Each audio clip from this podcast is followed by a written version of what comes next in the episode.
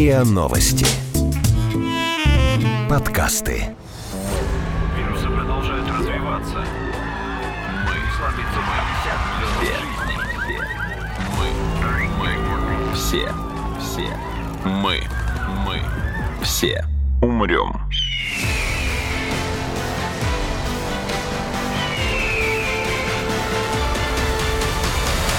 Мы все умрем.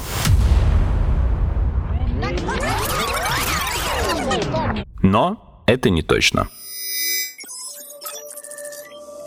Здравствуйте. Это подкаст «Мы все умрем», но это не точно, где мы с научной точки зрения изучаем, что готовит Земле и людям обозримое будущее. Меня зовут Игорь Кривицкий, со мной мой коллега Артем Буфтяк. Здравствуйте. И наши сегодняшние гости. Михаил Данилов, академик РАН, лауреат премии Макса Планка, профессор кафедры экспериментальной ядерной физики и космофизики НИЯУ МИФИ. Михаил Владимирович, здравствуйте. Добрый день. И Сергей Юрьевич Смирнов, доцент кафедры физики элементарных частиц НИЯУ МИФИ. Сергей Юрьевич, добрый день. Здравствуйте. И тема нашего сегодняшнего разговора – коллайдеры. Оба наших гостя, к слову, участвовали в экспериментах, проводимых на Большом адронном коллайдере. И мы, пока изучали материал, мы с Артемом вспомнили всю ту шумиху информационную, которая поднималась вокруг э, создания и открытия первых экспериментов на адронном коллайдере в районе 2012 года. И журналисты, и даже некоторые ученые поднимали волну о том, что эти эксперименты потенциально могут быть опасны, что мы сейчас создадим... Мы не знаем, что мы творим, мы сейчас создадим антиматерию, мы создадим черную дыру, и, в общем, мы все умрем. Но это не точно точно, потому что ведь этого так и не случилось. Вы помните всю эту шумиху? Даже в суд вроде какая-то группа ученых подавала. С На самом деле запретить. очень смешно. Как вы к этому относились, как непосредственно люди, занимающиеся этой областью науки, ко всей этой шумихе? Ну, я могу начать. В действительности физики люди ответственные, поэтому все вопросы, связанные с безопасностью будущих экспериментов, безусловно, обсуждаются очень серьезно. Поэтому было известно совершенно точно, что даже если черная дыра образуется, никаких катастрофических последствий не произойдет. Такая маленькая черная дыра просто испарится очень быстро. Это будет впечатляющее явление. Поэтому вся эта шумиха, мне кажется, ну, она в действительности принесла только пользу LHC, потому что привлекла к науке э, большое внимание, поскольку было ясно, что ученые все-таки правы, это было подтверждено экспериментально, то это была только польза для науки. Но, с другой стороны, из-за вот этой шумихи сегодня, когда говорят коллайдер, сразу в голове всплывает большой адронный коллайдер и все. А между тем, ну, коллайдеров я только пока готовился, насчитал штук 7, наверное, разных и уже существующих, и готовых к запуску, и обсуждающихся к строительству. Сколько всего, в принципе, существует и уже запущенных и в проекте коллайдеров частиц, и зачем столько? Чем они отличаются друг от друга? Я просто, может быть, хорошо помню историю церновских коллайдеров. То есть Мгм. вот нынешний большой адронный коллайдер – это уже четвертое поколение церновских коллайдеров. Мне посчастливилось, когда я первый раз приехал в ЦЕРН в 1984 году, мне посчастливилось застать эксперименты на первом поколении церновского коллайдера. Он назывался ISR – Intersecting Storage Rings. Он был запущен в 1971 году и проработал как раз до 1984 года. После него был суперпротон-антипротонный коллайдер, потом был большой электрон-позитронный коллайдер, и уже в туннеле большого электрон-позитронного коллайдера в 2008 году запустили большой адронный коллайдер. То есть для ЦЕРНа это фактически, ну, может быть, не есть что-то уникальное, это просто переход на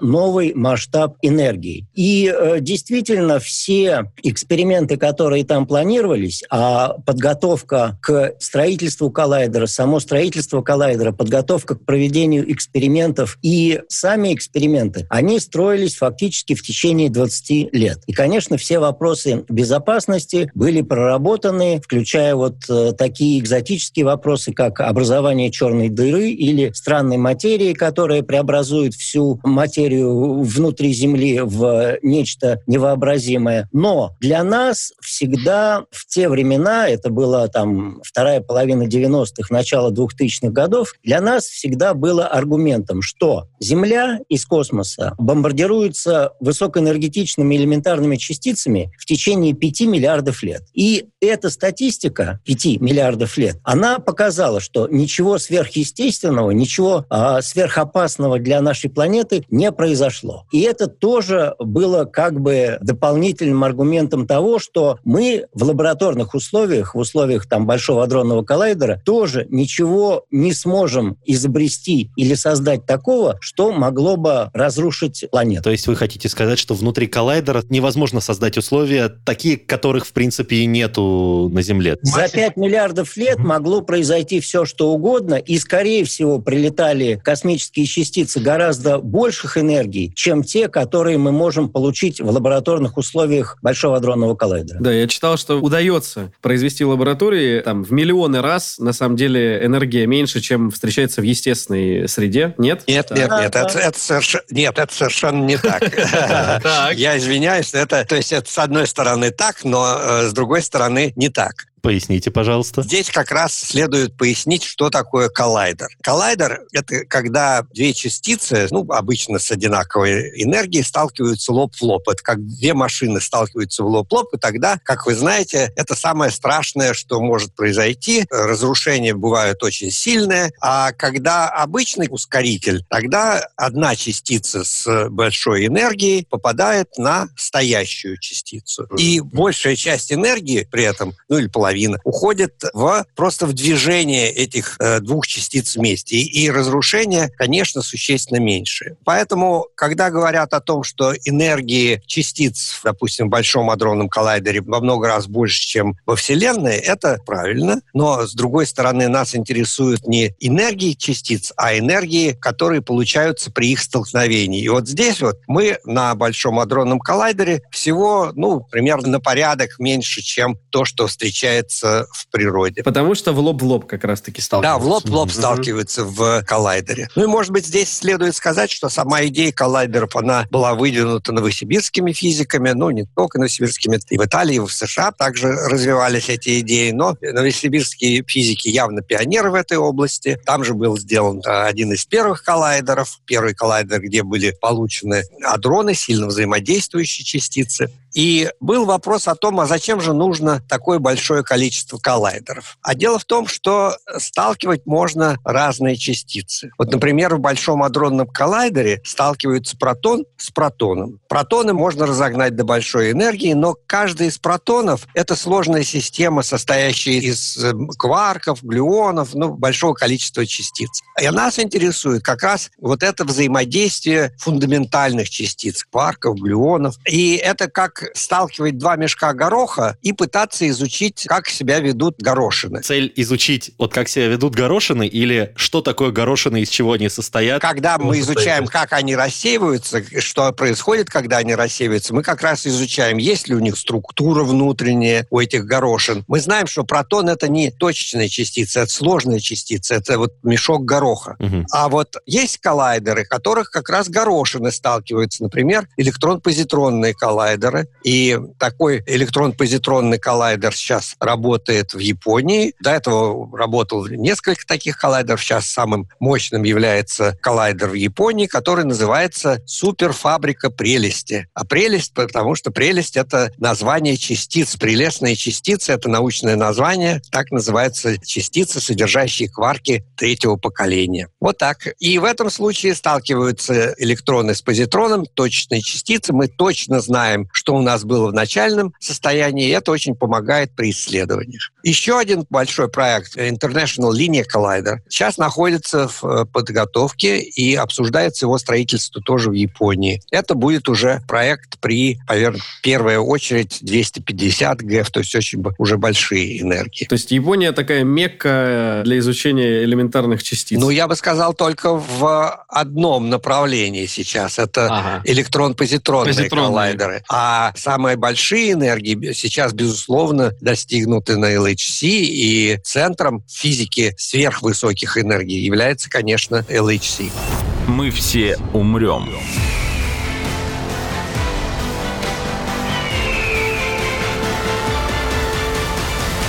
Но это не точно. Я вот понять пытаюсь вот высокие энергии. Насколько я помню, ну, что у меня осталось вот воспоминания о физике, энергия — это масса умножить на c квадрат, где c — это скорость света. Мы говорим о частицах, масса которых крайне мала. А c, скорость света, это постоянная. Каким образом тогда мы достигаем таких высоких энергий? Ну, во-первых, знаменитая формула Эйнштейна E равняется mc квадрат неправильная. Ну, уж это мы приближенные, ну, скажем так. Я помню, на самом деле, что сам Эйнштейн ее как бы адаптировал для специальной теории относительности, добавив туда импульс, добавив туда еще несколько показателей. Но в общем и целом-то... Так вот, частицы, которые э, сталкиваются в коллайдерах, по крайней мере, до нынешнего времени, они имеют массу. Поэтому они никогда скорости света не достигают, а их скорость приближается к скорости света, и по мере приближения их энергия и импульс растут, и растут намного-намного превосходят вот эту Е равную МЦ квадрат в миллиарды раз. А если поговорить о том, какая же энергия в Большом адронном коллайдере, то есть хороший пример. Вот энергия этих пучков, невидимых, которые мы видим только по их результатам взаимодействия, она равна энергии авианосца, который на всем ходу в берег врезается. Вот представляете, что, какая мощь? Ну, то есть коллайдер, если упрощать для слушателя, это ускоритель, который позволяет эти элементарные частицы ускорить, столкнуть их с друг другом, лоб в лоб, да, посмотреть, что произойдет. То есть это еще и как микроскоп. Мы не можем заглянуть в частицу, но столкнув их, получается, мы можем изучить э, процессы, которые происходят внутри них. Если я не прав, то поправьте, пожалуйста. Нет, это все правильно. Как раз сталкивая частицы, мы нащупываем их внутреннюю структуру. Это как бы, если столкнуть два каких-нибудь булыжника, так мы не можем заглянуть внутрь булыжника. А столкнув, ну это, конечно, очень а, приближенная аналогия, но столкнув эти два булыжника, мы надеемся на то, что они расколятся, и тогда мы изучим их внутреннюю структуру. Мы угу. как раз пытаемся по результатам, как они рассеиваются, по результатам, какие при их взаимодействии образуются вторичные частицы, мы пытаемся понять, а, структуру этих первичных частиц, и, б, мы надеемся, что в результате этих столкновений образуются какие-то новые короткоживущие частицы, которые в природе уже не существуют, а давно вымерли, и мы эти новые частицы как раз и изучим. Обнаружим фундаментальные булыжники. Но поиск новых частиц – это только одно из направлений, очень важное направление, и здесь, может быть, следует упомянуть, что очень ожидаемыми частицами, которые целенаправленно ищутся, являются суперсимметричные частицы, которые теория суперсимметрии была предложена впервые в России, в Фиане. Гольфанд и Лихтман сделали такое предположение о том, что у обычных частиц имеются двойники, суперсимметричные партнеры. Вот. И поиск таких частиц э, действительно является, и не, ну и не только таких, и других э, новых частиц является важным направлением работы, но не только это. В том числе можно э, упомянуть о том, что поиск черных дыр тоже является направлением работы LHC. Кроме того, могут быть даже такие экзотические вещи, как поиск дополнительных измерений в пространстве. Вот мы привыкли, что мы живем в трехмерном пространстве, да? но может быть вполне, э, что измерений больше, просто мы туда, в эти измерения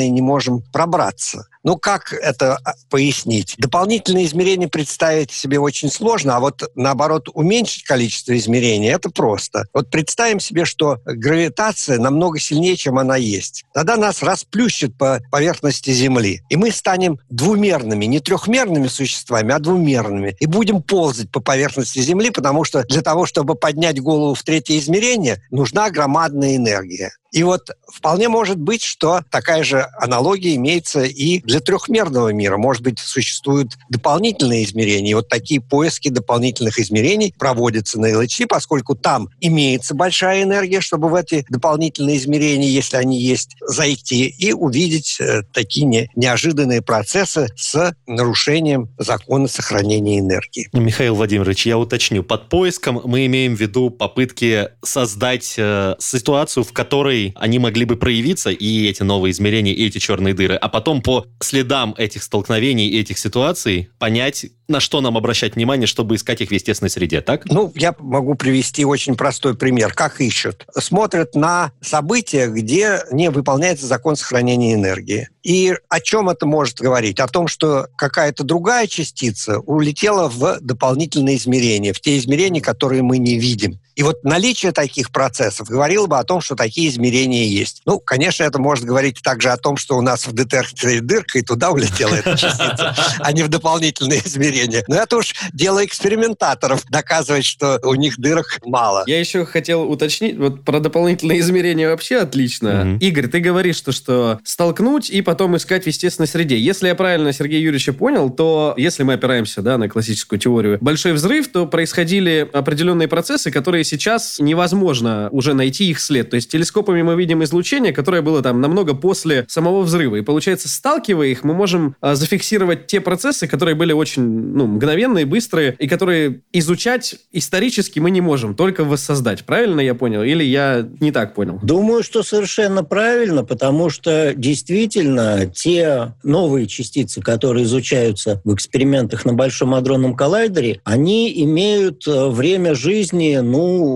гораздо меньше, чем 10 минус 15 секунды. То есть они живут очень короткое время, распадаются на какие-то другие частицы, которые более долгоживущие, и вот эти вот следы более долгоживущих частиц мы уже можем э, найти в наших э, детекторах. Восстановить какая была родительская частица у этих э, более долгоживущих вторичных частиц и попытаться понять э, свойства этой родительской частицы. Собственно, по таким алгоритмам, э, по таким правилам и был открыт пресловутый бозон Хиггса, который, собственно, и завершил создание стандартной модели элементарных частиц. То есть тут такой парадокс у нас получается. То, что мы называем новыми частицами, они новые для нас, потому что мы их открыли совсем недавно. Но относительно Вселенной, наоборот, это, получается, старые частицы, ибо они были родителями тех частиц, которые мы исследовали уже. Да, совершенно верно. Забавно. Так. Произошло в тот момент, там, 13,8 миллиарда лет назад, когда был большой взрыв. Тогда образовалось огромное количество всяких э, частиц, и э, большинство из них, э, конечно же, в первое мгновение распались, превратились в те частицы, которые уже либо просто постоянно живут, как, например, фотоны, протоны, нейтрино, или в другие частицы, которые более короткоживущие, но все равно они превратились в ту материю, которую мы сейчас наблюдаем во Вселенной. А сами они, конечно, уже перестали существовать. И воссоздать то, что происходило там в первые микросекунды, наносекунды после Большого взрыва, это вот как раз одна из задачек экспериментов на LHC. Есть какой-то видимый предел этому поиску? Или у нас ну, просто фундаментальная частица — это частица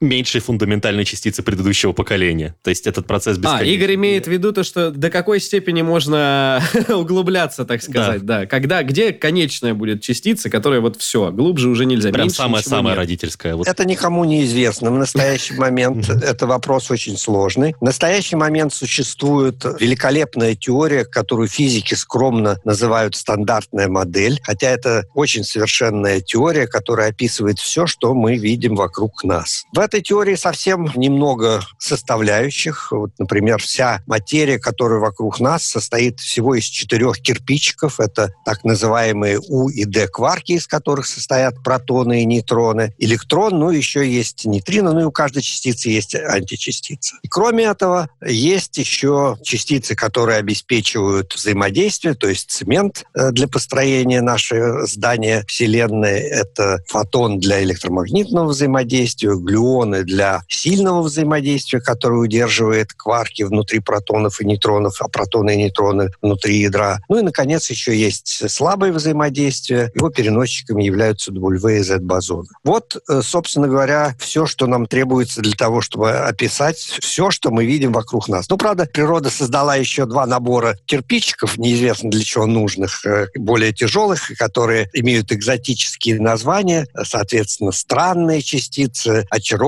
частицы, прелестные частицы. Это вот частицы, те, которые вокруг нас не существуют, но которые возникают при столкновении обычных частиц, из которых мы состоим, но быстро распадаются, и э, тем не менее мы их фиксируем. Артем, ты с таким мудрым видом киваешь, как будто ты понимаешь абсолютно все, что Нет, говорят. я до какого-то момента, да, как раз-таки к нам же Егор Задеба приходил, он нам тоже провел отличную лекцию, и мы так немножко знакомы. Вот, э, По-моему, я рассказываю все очень просто. Да, и нет. Физика техника да. намного проще, чем химия. Вам нужно четыре кирпичика, из которых складывается все. все. Да, согласен. Куда а, же уж проще-то? Мы все умрем.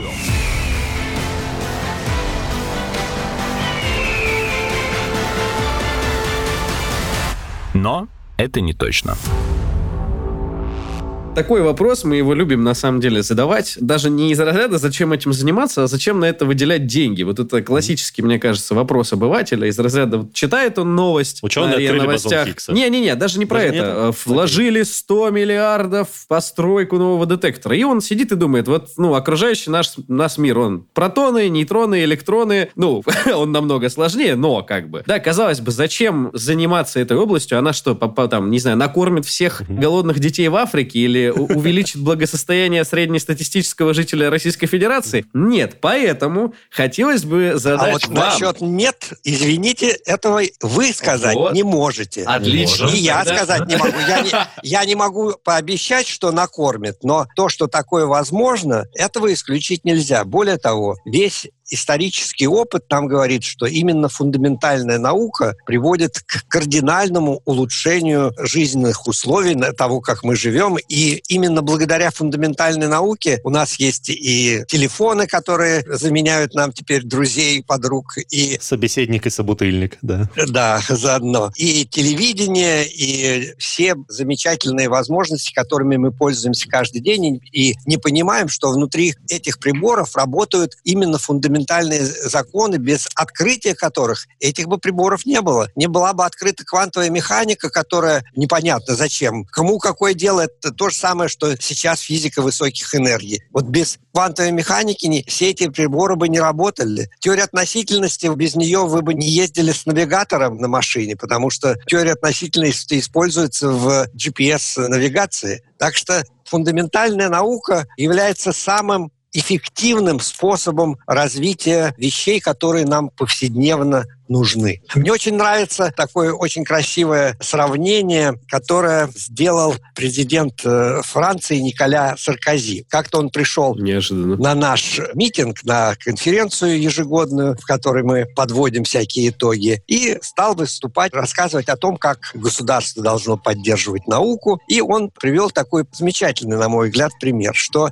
есть наука прикладная, у которой вот прямо известна цель. Вот мы должны улучшить, э, не знаю, КПД двигателя на 0,1%, и это будет в масштабах э, Земли громадным шагом. Чтобы боеголовка долетела до врага, вот надо увеличить КПД двигателя. Да, да, например. Вот. Но он сказал, что как свечу не модернизируй, она никогда не станет электрической лампочкой. Вот для электрической лампочки нужны были совершенно другие законы. И после вот именно открытия новых фундаментальных явлений изменился весь мир. Не надо улучшать КПД свечи. Теперь есть лампочки. И на эту же тему может быть связанный рассказ про Фарадея. К нему пришел лорд Казначей. Ну, Фарадей ему показывает свою лабораторию. Тут он говорит, да, замечательно, ах, как красиво, хорошо. Говорит, ну, а зачем же все это нужно? Как вы говорите, обыватель спрашивает, зачем все это нужно? Фарадей ему отвечает, не знаю, но я бьюсь о заклад, что через какое-то время вы все это будете обкладывать налогами. Что и произошло. Но я бы еще добавил, что кроме развития фундаментальных исследований, которые дают непосредственный выход в повседневную жизнь, а наши работы на коллайдерах, наши работы по физике высоких энергий, по физике элементарных частиц приводят к некоторым побочным продуктам. И здесь, я всегда рассказываю своим студентам, здесь можно привести пример двух таких побочных изобретений, которые были сделаны в ЦЕРНе, которые сейчас находятся, эти два изобретения, в кармане у каждого практически жителя Земли. Первое изобретение – это когда в 1976 году а, в ЦЕРНе запускался предпредыдущий коллайдер, суперпротонный синхротрон. Его пульт управления выглядел совершенно грандиозным образом, и количество всяких кнопочек, ручечек, индикаторов, экранчиков зашкаливало, никто не мог в этом разобраться, и нужно было это как-то упрощать. И одному из церновских инженеров пришла в голову мысль, что если на стандартный экран электронно-лучевой трубки наложить еще такую прозрачную пленку и подвести к этой пленке напряжение, то есть сделать некий электростатический конденсатор, то, в принципе, можно снимать точку нажатия на эту пленку разработку на экране. Этой разработкой заинтересовались сразу такие крупные компьютерные фирмы, как Hewlett Packard и IBM. И в конце концов, по-моему, к 80-му году был разработан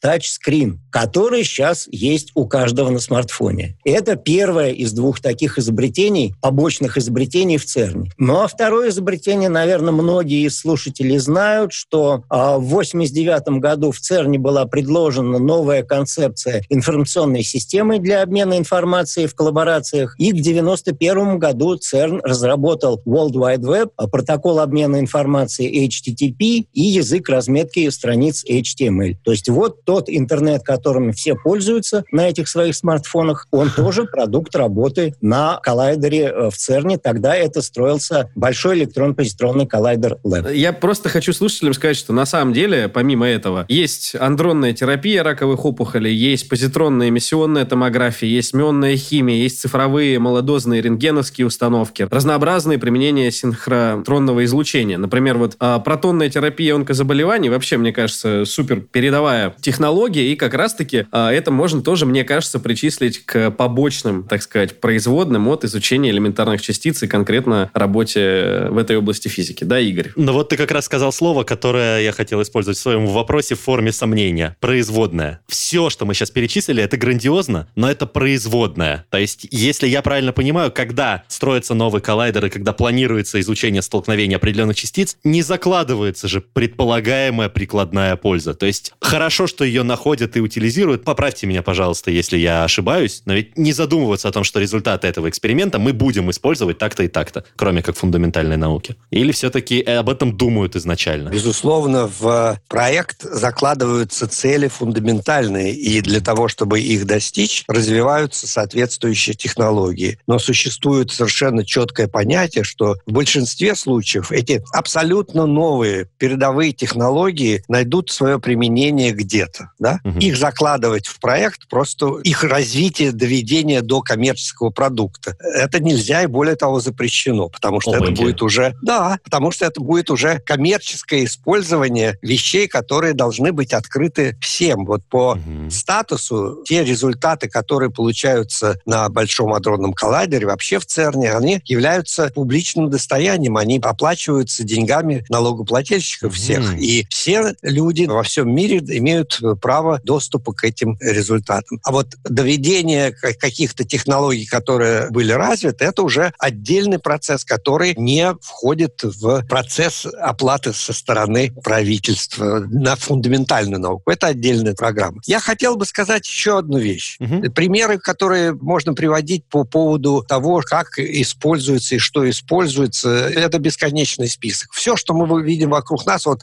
троньте и не найдете ни одной вещи, которая бы не была затронута научным прогрессом. И в очень больших случаях это связано именно с развитием либо физики высоких энергий, либо наук, которые перед ней были, квантовая механика в свое было время, атомная физика были предшественники физики высоких энергий. Но я бы сказал еще одну вещь, что в действительности занятия наукой, фундаментальной наукой, имеют и э, совершенно не меркантильные причины. Это свойство человека стремиться узнать, как устроен мир и как устроен он сам. И если человечество эту цель не выполняет, не преследует, то оно загнивает и начинается тоска. Мы все умрем.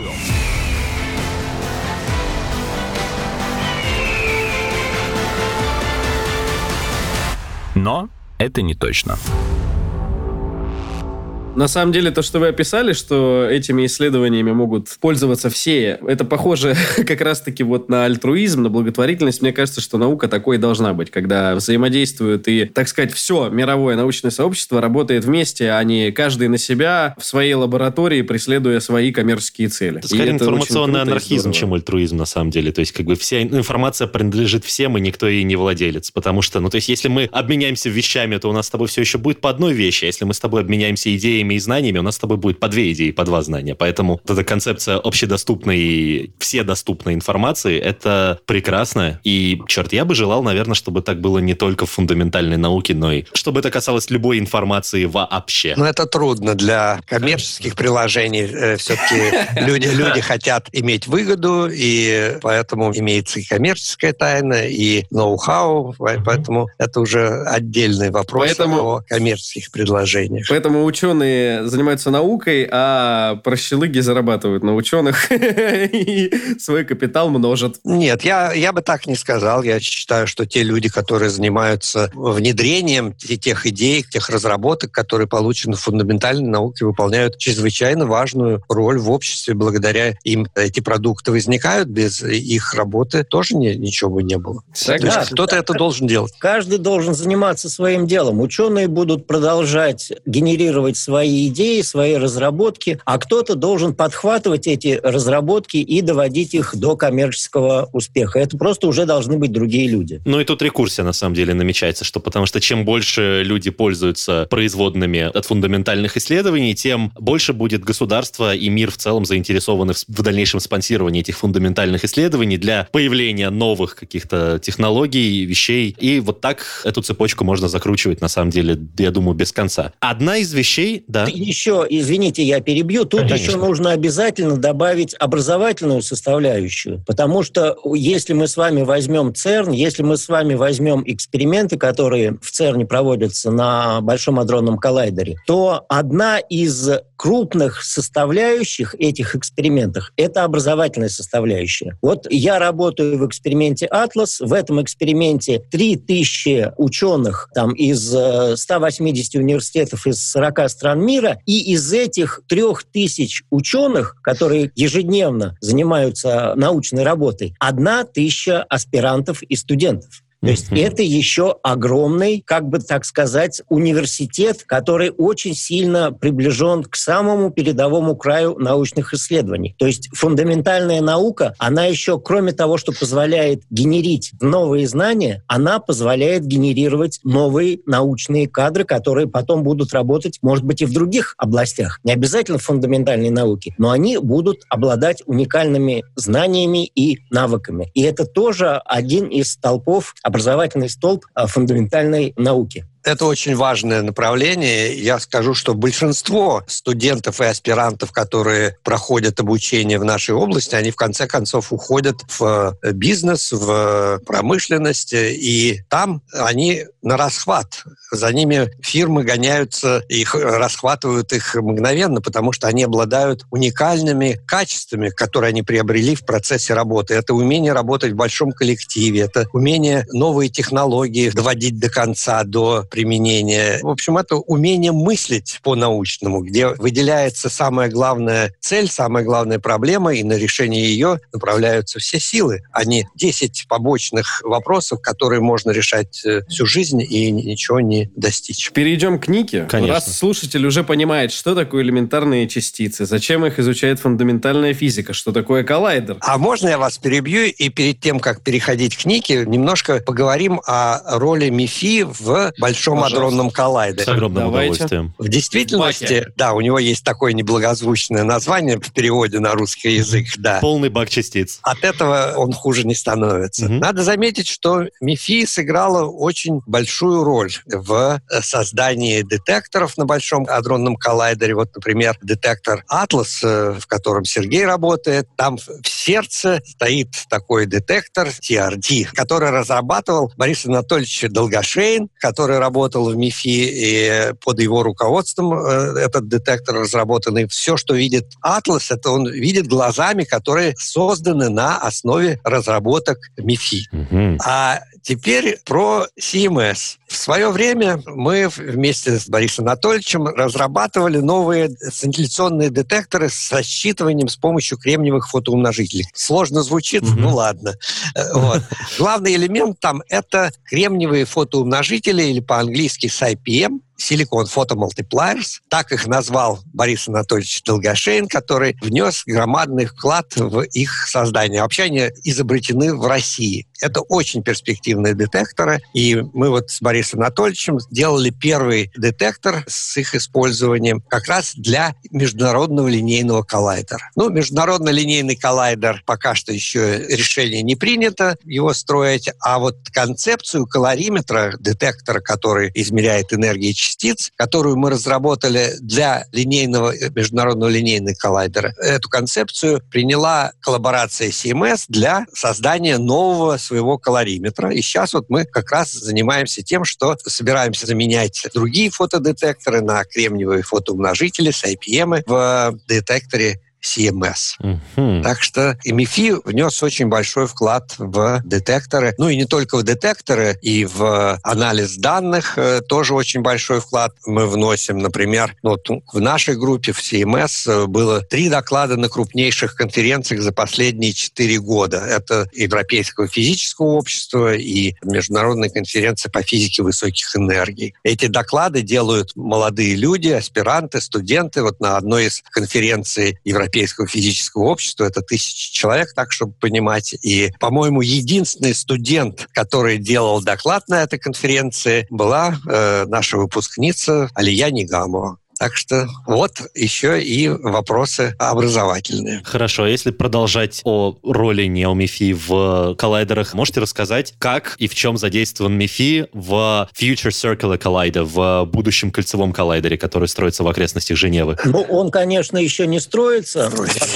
Разрабатывается только, да? Разрабатывается, да. А пока еще концептуально разрабатывается. В начале 2019 года ЦЕРН опубликовал четырехтомную программу программу, она в общедоступной, ее можно прочитать. Четырехтомная программа «Как может развиваться в течение 21 века ускорительный комплекс ЦЕРНа». И считается, что до примерно 37 или 40 года будет работать большой адронный коллайдер после нескольких модернизаций в том или ином виде. А вот в районе 40 года должен быть уже а, построен 100-километровый туннель вокруг э, Женевы, ну или, может быть, 90-километровый туннель вокруг Женевы. И в этом туннеле начнется строительство по вот сегодняшним планам сначала электрон-позитронного коллайдера, а где-то в районе 65 или 70 -го года а, может начаться строительство уже протон-протонного коллайдера на энергию 100 ТЭФ. Для справки слушателям, этот коллайдер планируется, как сказал только что Сергей Юрьевич, быть длиной 90 или 100 километров, а бак при этом длиной чуть-чуть меньше 27 километров. То есть э, я заранее извиняюсь перед вами как представителями точных наук, но это почти в 4 раза больше. Собственно, эта концепция, как я уже сказал, опубликована, но конкретное решение, как строить этот э, кольцевой коллайдер, в каком виде, кроме концепции большого кольцевого коллайдера, а существует еще концепция линейного коллайдера, который называется клик, Compact Linear коллайдер, mm-hmm. который может э, протянуться, в, опять же, в подземном туннеле от э, фактически Женевы до Лозанны. И какой из этих двух вариантов, Future Circular Collider, будущий кольцевой коллайдер, или компактный линейный коллайдер, это ЦЕРН и вся европейская научная общественность должны решение принять где-то ориентировочно в 25-26 году. Так что сказать, что Future Circular Collider сейчас строится, это не совсем корректно. Это Еще непонятно, какой из двух сценариев будет выбран. Но все равно вопрос, хорошо, в разработке либо клика, либо FCC участвует ли Нияо Мифи, и если да, то ну, на каких ролях?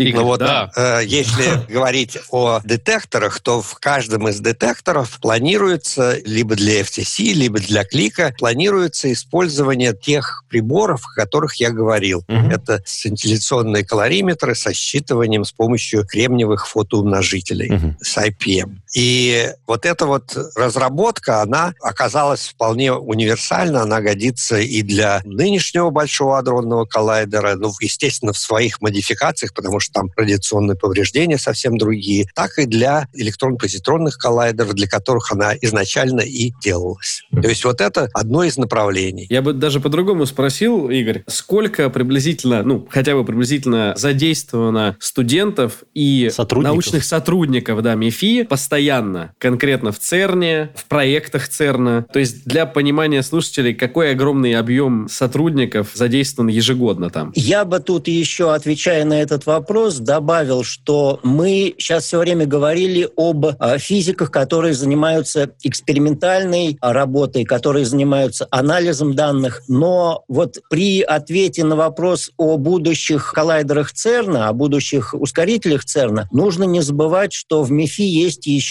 группа, которая занимается, собственно, ускорительной физикой. То есть э, те технологические разработки, те какие-то детали, которые применяются не в детекторах, а в самих ускорителях, Мгм. это тоже ведется разработка группы МИФИ на кафедре электрофизических установок. И э, тут тоже не надо забывать про этих людей. Они называются ускорительщиками, и по этой группе есть уже конкретные разработки, есть конкретные проекты, которые, скорее всего, а, найдут свое применение на FCC, если он будет принят к строительству. Мгм. А вообще, Михаил Владимирович меня, конечно, может поправить, вообще МИФИ принимает участие в трех из четырех экспериментах на Большом адронном коллайдере, и моя оценка, что суммарно количество сотрудников, студентов, профессоров, преподавателей и аспирантов в этих трех экспериментах плюс команда ускорительщиков, это порядка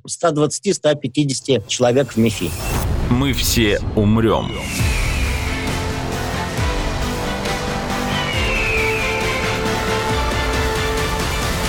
Но это не точно. Тут, по-моему, как раз можно уже и перейти к Нике, да? Как мы уже один раз чуть-чуть обманули слушателя, создали интригу, а теперь можно таки добраться до Neutron Based Как- как- Ion когда мы поняли, Facility. когда мы поняли, что в принципе ЦЕРН можно считать русским, потому что там 120 сотрудников э, регулярно задействовано. Давайте посмотрим, что не в Женеве, а у нас готовится в Дубне. Для меня он интересен тем, что он почти готов к введению в 13 эксплуатацию. года, да. Он работает с 13 Подмосковье, года, и по разным данным он готовился к введению от текущего года до 22 года. Ну, то есть Да. вот-вот, почти-почти. Что это будет, когда это откроется? Ну, давайте я, может быть, несколько слов скажу, в- таких вводных, Мгм. о том, э, что же это за коллайдер. Этот коллайдер направлен немножко на другие физические цели. Если в случае Большого адронного коллайдера мы хотели узнать, как сталкиваются, например, кварки, из которых состоят протоны и нейтроны, да, то в этом случае, в случае коллайдера Ника, основная цель – это создать большой объем, заполненный кварками и глюонами. Напомню, что глюоны – это переносчики сильного взаимодействия. И вот если внутри протона сильное взаимодействие настолько сильное, что оно не позволяет кваркам вылететь наружу, кварки свободно не существуют. Э, Слишком сильное взаимодействие. Но если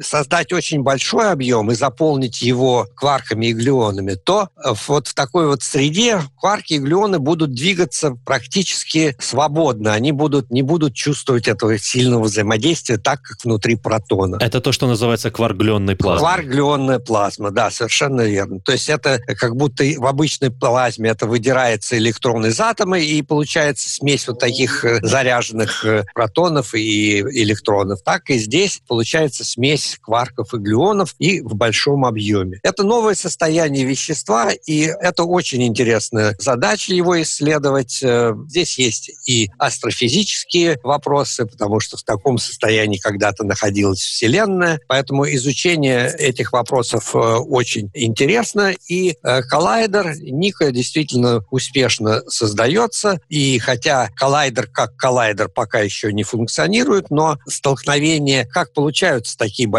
объемы, а сталкивают не протон с протоном, как на Большом адронном коллайдере, а ядро с ядром. И вот в столкновении ядра с ядром можно получить такие большие объемы кварков и глюонов, э, в которых действуют законы совсем по-другому. Мешок гороха с мешком горохов. Да, и вот они уже там, как ведут себя эти горошины в двух мешках. И коллайдер еще не готов, но ими уже идут эксперименты на фиксированном пучке, то есть когда пучок падает ядер на стоящую мишень, там и на энергии, конечно, меньше, но, тем не менее, первые результаты уже действительно с этого комплекса, который называется НИХО, уже идут. А я читал то, что детектор, который э, барионная материя на нуклотроне, запущен в начале 18 еще года, он называется BM собачка N, и он взаимодействует как раз-таки с составляющей атомного ядра, и он как будто бы давно уже введен в эксплуатацию, нет? Да, это как раз и есть вот этот вот эксперимент на выведенном пучке. То есть это еще mm-hmm. режим работы Ника не как коллайдера, когда лоб в лоб сталкиваются два ядра, mm-hmm. а когда ускоренные ядра выводятся из кольца коллайдера и направляются на неподвижную мишень. И эта неподвижная мишень является частью установки BMND. А, то есть, э, собственно, ускоритель работает в режиме фиксированной мишени, но встречные пучки, что является характерным для коллайдеров, встречные пучки еще не реализованы. Для справки, барионная материя — это материя, сжатая до сверхплотностей, которая существует лишь в нейтронных звездах и ядрах сверхновых звезд, если я правильно, по крайней мере, понимаю то, что я сейчас читаю с экрана. И, подождите, то есть, получается, материя такой плотности действительно возможно создать вот э, в условиях Ники? Да, конечно. И это является одной из целей поведения материи в сверхплотном состоянии, и более того, состоянии, когда имеется очень большое количество углеонов и кварков в одном объеме. То есть мы у себя в Подмосковье, в Дубне, создаем крошечные версии сверхновых звезд. Микроскопические, но по факту. Вот эта кварк-глюонная плазма, это вот состояние, в котором Вселенная пребывала в первые мгновения после Большого взрыва. Это я понял. Не звезды создают, а создают, mm-hmm. как я понимаю, состояние, которое предшествовало, точнее, не предшествовало созданию Вселенной, а в котором Вселенная находилась просто в какой-то определенный момент времени. Первые микросекунды какие-то. Это я понял, да. Да, я, то, что меня больше всего заинтересовало, это то, что в перспективе вот это знание может дать человечеству новый вид энергии, который вот. будет конкурентом ядерной энергетики. О чем вот я как раз это... и тоже хотел спросить, потому да. что уже очень как давно, когда смотрят на дронные коллайдеры, говорят э, о том, что, ну, смотрят с надеждой, что они выведут действительно для нас новый вид э, источника энергии. То есть какие-то... У Дэна Брауна, например, были рассуждения о том, что мы можем создать э, вот реактор на антиматерии. Например, что типа четвертью грамма антиматерии можно в течение, там, по-моему, нескольких сотен лет полностью обеспечивать мегаполис электроэнергией. Дэна Брауна. Слушай, я знаю, я знаю, но чуть-чуть Дэна Брауна можно считать популяризатором. А по РНТВ ну, говорят, что ну, не сравнивай, в Египте, не сравнивай. они связаны с космосом, Игорь. А, связаны, нам ЗДБ об этом рассказывал. ну ладно, да, извините, пожалуйста. Так вот, да, перспективы коллайдеры и новый источник энергии. Хоть как-нибудь связаны или это досуже? Значит, в принципе, новые источники энергии возможны как результат фундаментальных исследований, ну, соответственно, как в том числе и работ на коллайдерах. Более того, даже одно время была надежда, что такой источник существует. Это магнитный монополь, который рассматривался как катализатор для распада протона. И если бы такое было возможно, то мы бы получили, могли бы получить, в принципе, неиссякаемый источник энергии, причем чистой энергии. Ну, данный этот сценарий не реализовался, но я почему о нем сказал? По той причине, что иногда вот даже доходит до конкретных идей, откуда получать новую энергию. Подворовывать из четвертого измерения.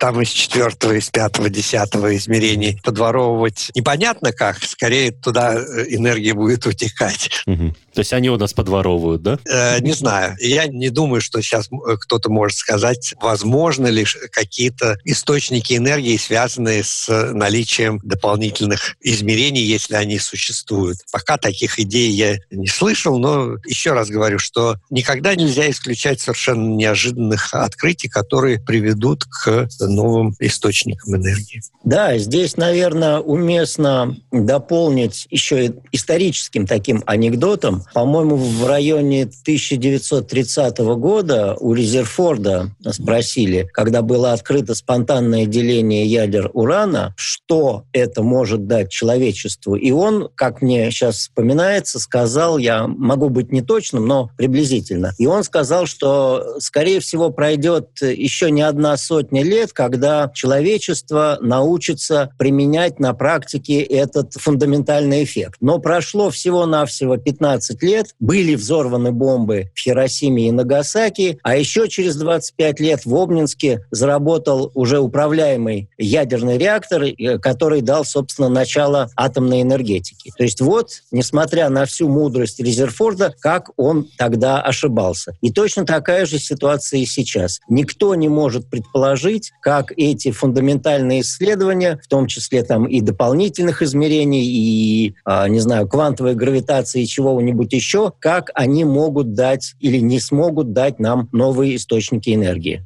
Но у меня в голове тут маленький Фарадей сбоку. Но мы точно будем облагать это налогами. Это уж точно.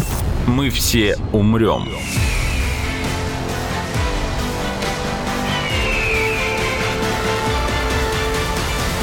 Но это не точно. Больше 300 ученых из 70 институтов и 32 стран мира уже принимают участие в разработке Ники. Почему его строят у нас, хотелось бы первое уточнить, да, они опять в Женеве. И насколько этот проект мифичный и российский? Может быть, я попробую на это ответить. Во-первых, аналогичный проект, ну не аналогичный, а с фиксированной мишенью создается в Германии, и они будут друг друга дополнять. Во-вторых, это проявление просто воли политической, что Россия решила создать достаточно крупный проект на своей территории. Это всегда полезно. Это всегда полезно не только для научного престижа страны, но это полезно, потому что развиваются новые технологии, развиваются новые даже не только технологии, но сам подход к тому, как создавать такие крупнейшие проекты. Этому надо учиться. Это мгновенно не происходит. Это очень сложное планирование, это взаимодействие разных отраслей отраслей. Это дает толчок развитию смежных отраслей, которые работают на, над созданием этого проекта. Это очень хорошо, что такие проекты в России немного, но имеются. Еще одним проектом который, к сожалению, пока еще не получил финансирование, но утвержден как мегапроект тоже. Это проект ЦТАУ фабрики в Новосибирске. Это коллайдер электрон-позитронный. И да, такие проекты очень важны для развития. В случае Ники не надо забывать, что этот коллайдер делается на базе Объединенного института ядерных исследований, ОИЯИ. И ОИЯИ, если мы с вами посмотрим историю, он был создан э, в 1956 году как восточный аналог ЦЕРНа спустя два года после того, как, э, собственно, был создан ЦЕРН. То есть в 1954 году 12 европейских стран объединились для создания общеевропейской лаборатории по фундаментальным исследованиям ЦЕРН. И в 1956 году точно так же многие страны Восточной Европы и СССР объединились, чтобы построить некий аналогичный международный центр в Дубне. Догнать и, отвечая на ваш вопрос, сколько там мифичности, сколько ми мифистскости, Мифичности. сколько там международности, всегда надо помнить, что Дубна — это крупный международный центр. А до сих пор, я уж не помню, но мне кажется, не меньше, чем 15 стран участвуют в этом объединенном институте, и финансирование этого научного учреждения ведется не только Россией, а вкладами всех этих стран-участниц. Просто, наверное, Дубна — это удобное место с точки зрения геологии, сейсмостойкости. Опа. И построить там на берегу Волги на какой-то, там, не знаю, гранитной плите или какая там сейчас геология, я, конечно, не вспомню, новые ускорители. Первый синхрофазотрон был в Дубне построен там в районе конца 50-х годов. То есть это было очень удобное место для строительства такого наукограда. То есть МИФИ, конечно, принимает там участие, но не надо забывать, что это крупный международный институт в Московской области. Вот, Сергей Юрьевич, у меня буквально с языка сняли вопрос о том, что есть ли какая-то именно инженерно-физическая подоплека в выборе места строительства коллайдера. И как раз с этой же точки зрения меня, кстати, удивляют проекты коллайдеров в Японии, как ведь это высокая сейсмоактивная зона. Дело в том, что обычная сейсмичность, которая присутствует в Японии все время, она коллайдеру не помеха, поскольку для того, чтобы свести два пучка, там даже если никакой сейсмичности нет, все равно требуются громадные-громадные усилия усилия. За каждым пучком наблюдают и все время подстраивают друг под друга, даже если там никакой сейсмичности нет. А катастрофические явления, ну, там тоже сейчас рассчитывают, так что в этом смысле все нормально. И построить его там, безусловно, можно. А вот вопрос э, с Дубной. Дубна в действительности была совсем неплохим местом для строительства линейного коллайдера, международного линейного коллайдера. И одно время даже рассматривалась такая возможность. В общем, проводились такие исследования, но для этого нужна политическая воля. Нужно, чтобы страна, которая строит у себя коллайдер, взяла на себя как минимум половину расходов, а вообще, наверное,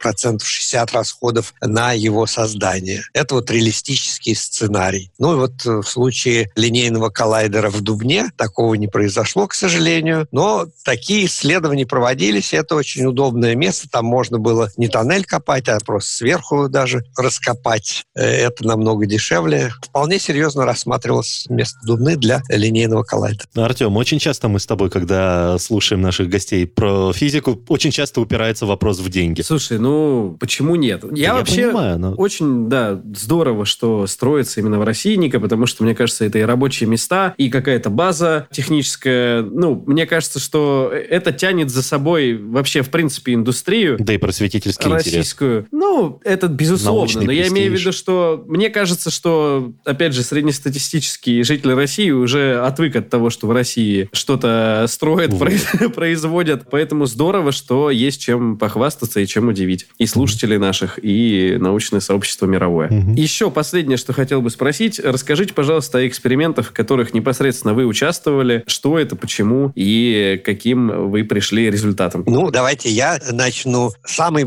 дорогой мне эксперимент, в котором я участвовал, был эксперимент Аргус. Это эксперимент на коллайдере, электрон-позитронном коллайдере, который был, работал в той же области энергии, в которой работают теперь фабрики прелести, но интенсивность его была намного меньше. Мы сумели в этом эксперименте впервые в мире измерить стороны так называемого треугольника унитарности. Не будем обсуждать, что это такое. Это каждая страна говорит о том, как кварки разных типов связаны друг с другом, их величину связи. И углы этого треугольника связаны с различием свойств материи и антиматерии. Ну, а мне удалось э, поработать только в двух крупных ускорительных центрах. Это Институт физики высоких энергий в Протвино и ЦЕРН. В ЦЕРНе я участвовал в четырех крупных проектах. Ну и, наверное, отвечая на ваш вопрос, э, можно процитировать там любого актера, который считает, что самая лучшая его роль – это та, которая еще а, не сыграна. А, конечно, в эксперименте «Атлас» на Большом адронном коллайдере, в котором я работаю с самого его начала, было наиболее интересно. И несмотря на то, что коллектив очень громадный, как я уже сказал, 3000 сотрудников в «Атласе», вроде бы в нем особо не теряешься. И вот э, тот э, детектор, про который Михаил Владимирович упоминал, TRT, Transition Radiation Tracker, комбинированный детектор переходного излучения с функциями прослеживания частиц, то есть трекирования частиц, он как раз и разработал разрабатывался нашей группой под руководством Бориса Анатольевича Долгошеина в МИФИ. То есть эксплуатация такого детектора, с одной стороны, очень интересная и научная, и инженерная работа, а с другой стороны, именно она привела к тому, что в 2012 году совместно эксперимент «Атлас» и эксперименты CMS объявили об открытии э, Хиггс-бозона. А, к сожалению, с 2012 года, наверное, не было э, на большом Большом адронном коллайдере крупных таких ярких открытий. И вот этот вот вопрос, который связывает микрофизику, физику элементарных частиц э, с макрофизикой, с пониманием того, как устроена наша Вселенная, то есть наличие э, темной материи, как раз остается до сих пор открытым. Мы не знаем, из чего состоит примерно 96% материи во Вселенной. И на LHC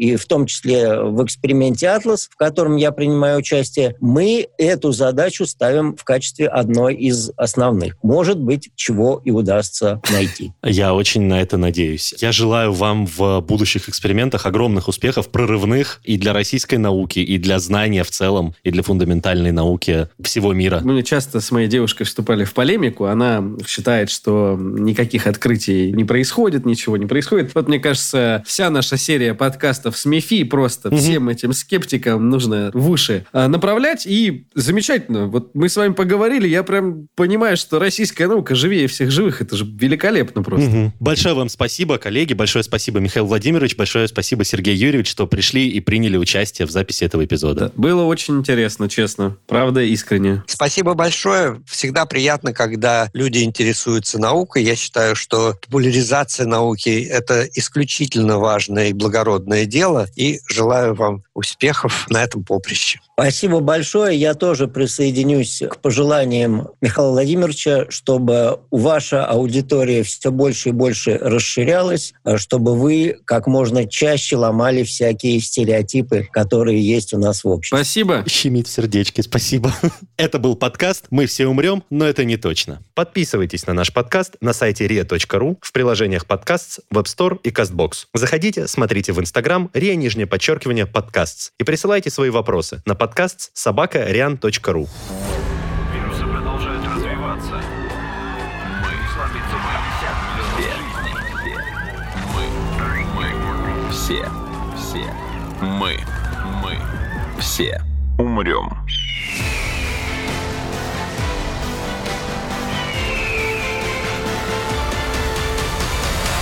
Мы все умрем.